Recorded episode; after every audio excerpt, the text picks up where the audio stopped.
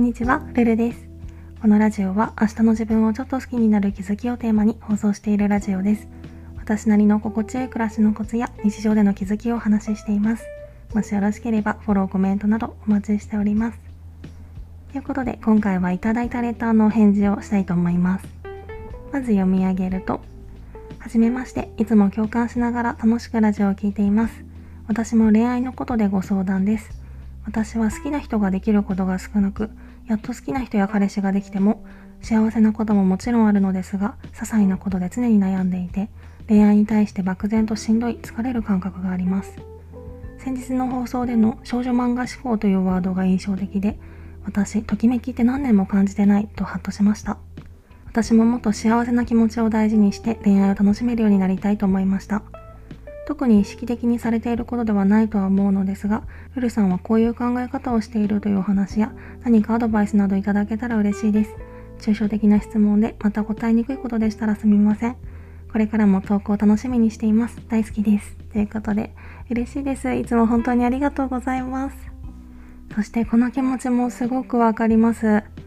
恋愛に限らずだけど、多分多くの人がそこまで気にしないような小さいことにいちいち振り回されることからはもう逃れられないのかもしれないですよね。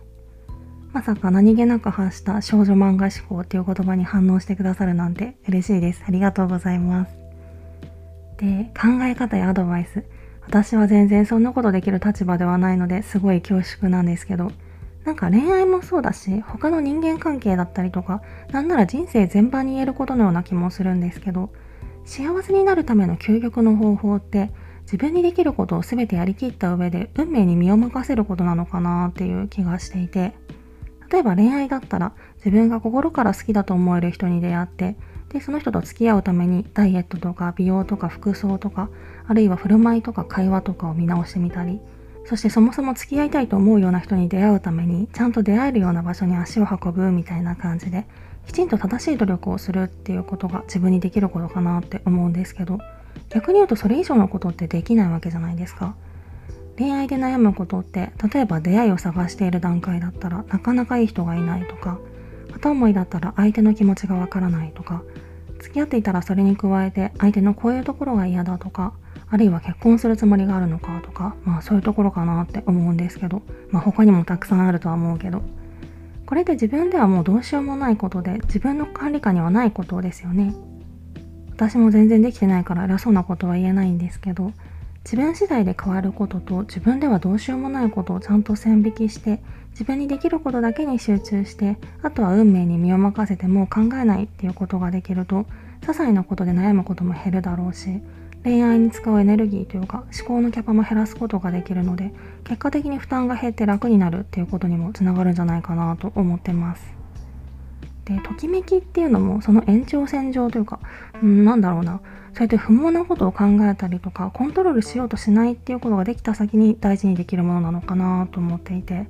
ごめんなさい、なんか回りくどくて分かりにくい表現かもしれないんですけど、例えばこの人素敵だなって思う相手が現れたとして、多分ある程度の年齢以上の多くの人ってでも職業がなとか年収がなとか家柄がなとかそういう現実的すぎてときめきとはかけ離れた要素を少なからず意識してしまうものだと思うんですよね。まあこれはもちろん私もそうなんですけど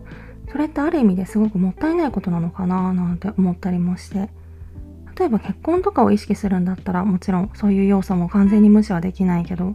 その比重をもう少し下げて純粋に自分の気持ちを大事にすることができるとそれが結果的に純粋に幸せな気持ちだったりとかときめきだったりにつながるのかなっていう気はするんですよね。ちょっと話が脱線した気もするけど一言でまとめるなら自分にできる正しい努力をした上で運命に身を任せる変に執着をしないっていうのが結果的に一番賢くってかつ純粋な恋愛を叶えるための一番の近道なのかななんて思ってます。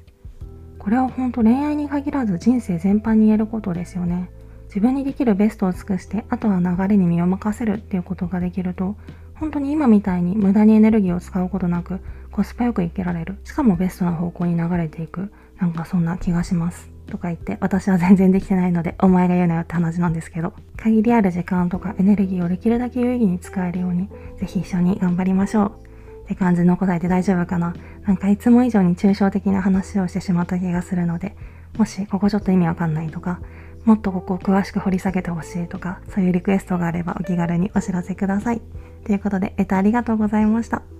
引き続きレターでの質問、感想も絶賛募集中ですので、ぜひお気軽にいただけたら嬉しいです。それではまた次の放送でお会いしましょう。